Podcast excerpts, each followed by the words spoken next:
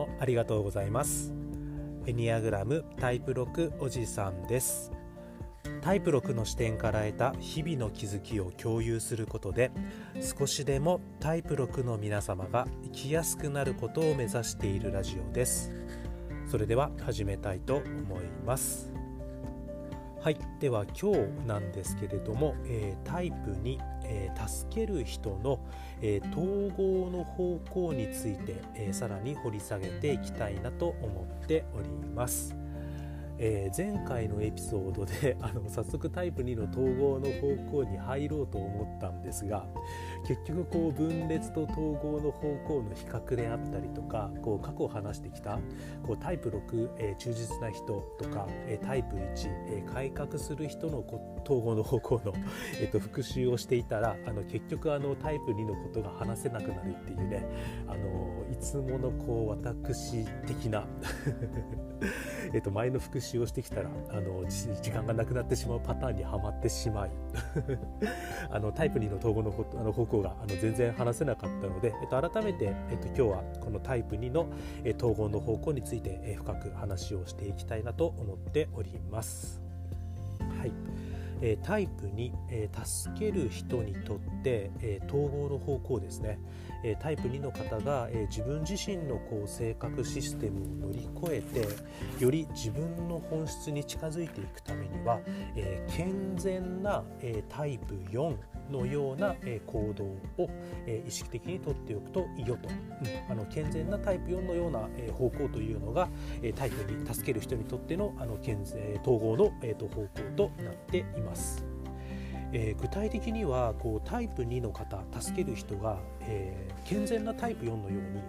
えー、自分自身のこうあらゆる気持ちを、えー、自分自身がね、えっと、何らこう検閲することなく、えー、認め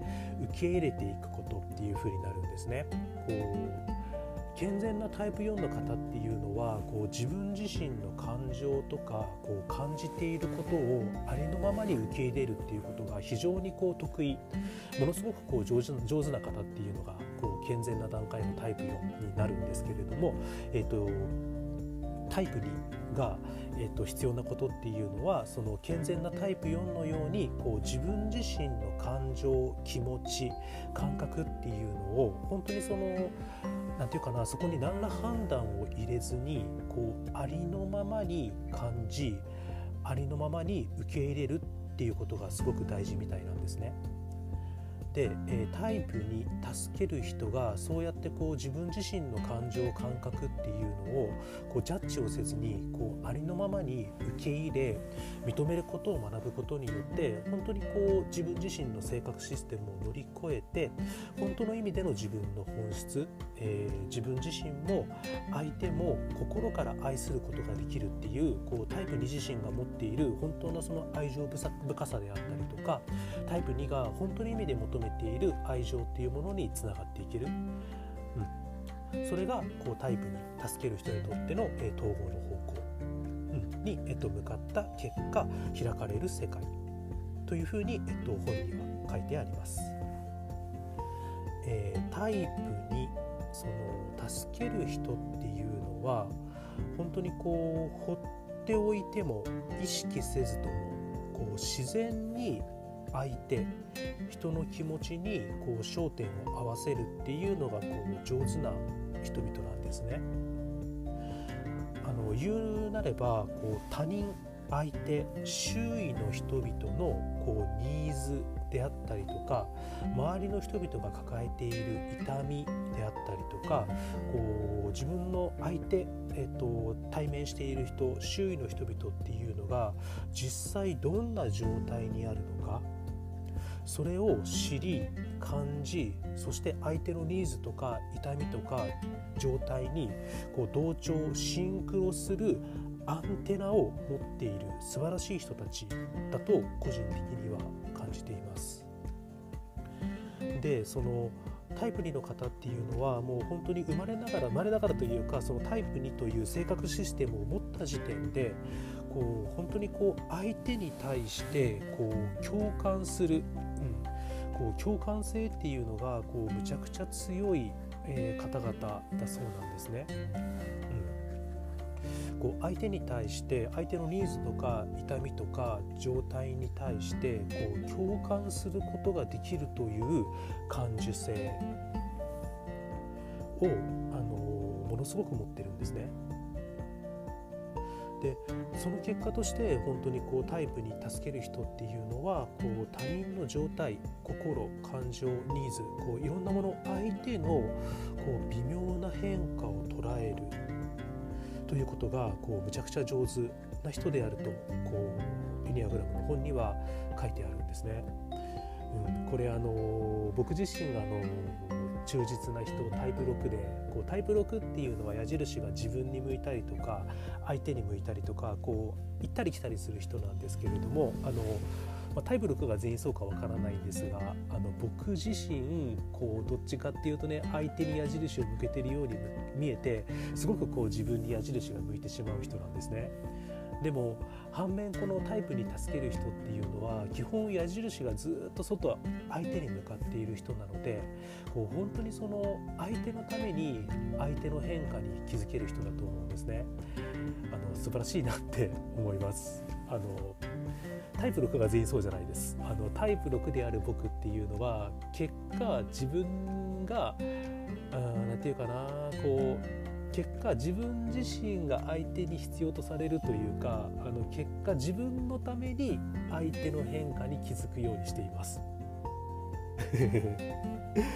相手の細かい変化に気づいてそれを相手に伝えることによって結果自分を信じてもらえる方向に行くんですね。行く可能性が上がるんですね。そうすると相手っていうのが自分の支えになってくれる可能性が高いので、あのそういった意味であの相手の変化に気づくようにはしてるんですけど、あのすごく裏があるんですよねそういった意味ではこう相手のために相手の変化に気づけるタイプにって本当素晴らしいなと思っています。でちょっと余談でしたねあの外れました。元に戻します。であのタイプに助ける人っていうのはこう自然とこう相手、自分の周りの人の心とかニーズとか状態にあの共感していくっていう強い感受性、こうアンテナを持っているんですね。でタイプにがこう統合の方向、タイプよんのように行動するっていうのはどういうことかっていうと、この相手に使っている感受性を自分自身に使うっていうことになるんですね。うん、こう相手に向けているこの感受性のアンテナをあなた自身、あの自分自身の気持ちや自分自身、タイプに自身の内面の状態を感じるようにこの感受性のアンテナを拡張させていく動きっていうのがタイプにのとっての統合の方向になります。なぜならタイプにの統合の方向である健全な段階のタイプよんっていうのは非常に、えっと、その健全な段階のタイプよんは非常にこう自分自身に対する自分の気持ち、自分のニーズ、自分の状態に対する感覚、アンテナっていうのがとても高い人だからなんですね。なのでタイプよんのその自分自身に対する強い感受性アンテナを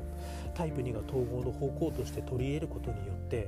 もともとタイプにが持っている他人に対して使える非常に強い感受性アンテナを他人だけじゃなくて自分にも使えるようになります。その結果タイプにが非常にこう不得意とする自分自身の気持ちとか自分自身の状態、自分自身の感情を認めて受け入れるっていうことがおそらくできるようになるんですね。その結果おそらくタイプにの方が自分の性格システムをちょっとずつ乗り越えて本質に近づいていって、タイプに自身が本当に求めている愛情、自分自身に対する、そして相手に対する愛情を手に入れて健全な段階のレベルいちに到達し生きやすくなっていくっていうことなんじゃないかなと思います。ただここでこうタイプにの方がこう知っておいていただきたいことが一つありまして、こう健全なタイプよんのようにこう自分自身に対しても感受性を発揮して、で自分自身の気持ち、うん、自分自身の感情っていうのをジャッジすることなくこう受け入れようと思うと何が起こるかっていうと、自分が自分が愛する人に対して怒りとかフラクチュレーションを抱えているっていうことを多分発見するんですね。こうなぜかというと、こう通常段階から不健全な段階のタイプにっていうのは、私があんなにこんなにあなたに尽くしているのに、あなたはなんで私に私が思った通りに返してくれないのっていう怒りを抱えてしまう、抱えがちなんですね。でその怒りっていうのを基本的にタイプに助ける人っていうのは気づかないように見ないようにしながら隠しているんですけれども、もしね、あのタイプにであるあなた、助ける人であるあなたっていうのが統合の方向、健全なタイプよんのように自分の気持ちに忠実に向き合い認めると、おそらく相手に対するその怒りであったりとかフラストレーションに気づきます。そしてタイプにっていうのは、その相手に対する怒りを衝動的に爆発させてはいけないんですね。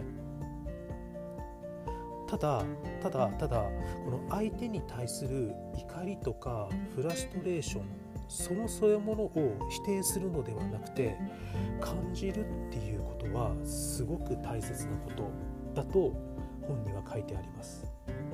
そのタイプに自身が持つ自分が尽くした相手に対する怒りですら、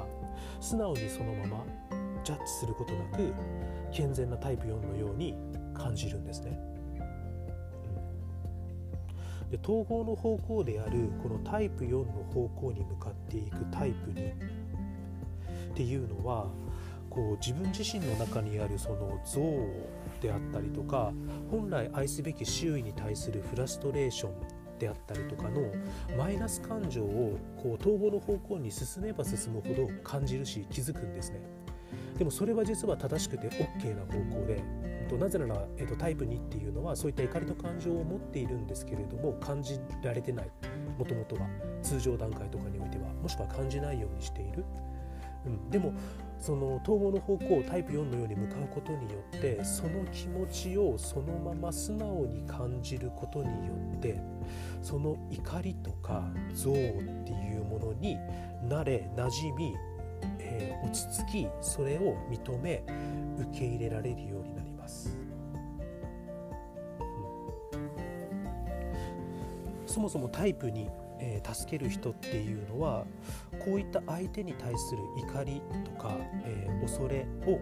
持っているっていうことを自己認識することがとても大事だそうなんですね。えっと、なぜならタイプに助ける人っていうのは、えー、フィーリングセンターにあり、えー、気持ち感情っていう矢印がとにかくこう外へ外へ、相手相手へと向かい、その矢印を自分に向けることが苦手な方々なんですね。だからこそタイプにの方が統合の方向、健全なタイプよんのように自分の感情、心、怒りですら、マイナス感情ですらそのまま認められるようになることによって、内にも外にも行くことができ、心がね、で結果として自分も相手も、うん、愛せる、相手の気持ちにも自分の気持ちにも共感ができるようになり、結果として自分の性格システムを乗り越えて本質に近づいていける。だからこそタイプにであなた、タイプにであるあなたにとって最も大事なことは、自分自身の気持ちをそのまま感じ、そのまま受け入れ、自分はそういうふうに感じ、そういうふうに思っているんだっていうことを自己認識することが何よりも重要であるというふうにエニアグラムの本には書いてあります。そうですね、ちょっとじゅうごふんぐらい経ちましたので、えっと、タイプにの統合の方向、えー、じゃあその自分自身の気持ちをただただ認めた上で、さらにどういうふうにしていくことがいいことなのかっていう、もう少しちょっと深めた話はちょっと次回、えー、お話をしたいなと思っております。そうですね、ちょっとまあ統合の方向を話してて面白いなと思うのは、こうタイプよんですね、うん、とタイプに助ける人にとってはタイプよんが統合の方向、より自分自身が生きやすくなる方向なんですけれども、えっと、以前お話ししたタイプいちにとっては、このタイプよんっていうのはこう分裂の方向なんですね。こうストレスがかかった時にそのストレスを逃がすために自然に出てくる動きですね。どちらかというとその分裂の方向をずっと続けていくとこう健全な段階が下げてしまう方向に行く方向がタイプよんなんですね。あのこんな感じで、えっと、その人自身がタイプになのかタイプいちなのかによって同じ向かっていく方向を行動化するタイプよんが全く逆方向になっちゃうっていう、これ本当に面白いなって思います。だからこそやはり自分自身がどの性格タイプらしいのか、それから自分が関わる相手っていうのがどのタイプに近いのか、どの性格タイプなのかっていうのを可能な限り正確に把握するっていうことは本当に重要なんだなと思います。そしてこう自分自身、そして相手っていうのがどの性格タイプなのかを知るために最も重要なことは何かというと、まず自分自身のマイナスな部分と向き合うこと、うん、これがエニアグラムを勉強していて私自身が毎回強く感じるところではあります。はい、じゃあ今日もたくさん聞いていただいてありがとうございました。じゃあ次回はこのタイプに、えー、統合のタイプに助ける人にとっての統合の方向をもう一段深めていきたいなと思っております。じゃあ今日もたくさん聞いていただいてありがとうございました。エニアグラムタイプろくおじさんでした。それでは失礼します。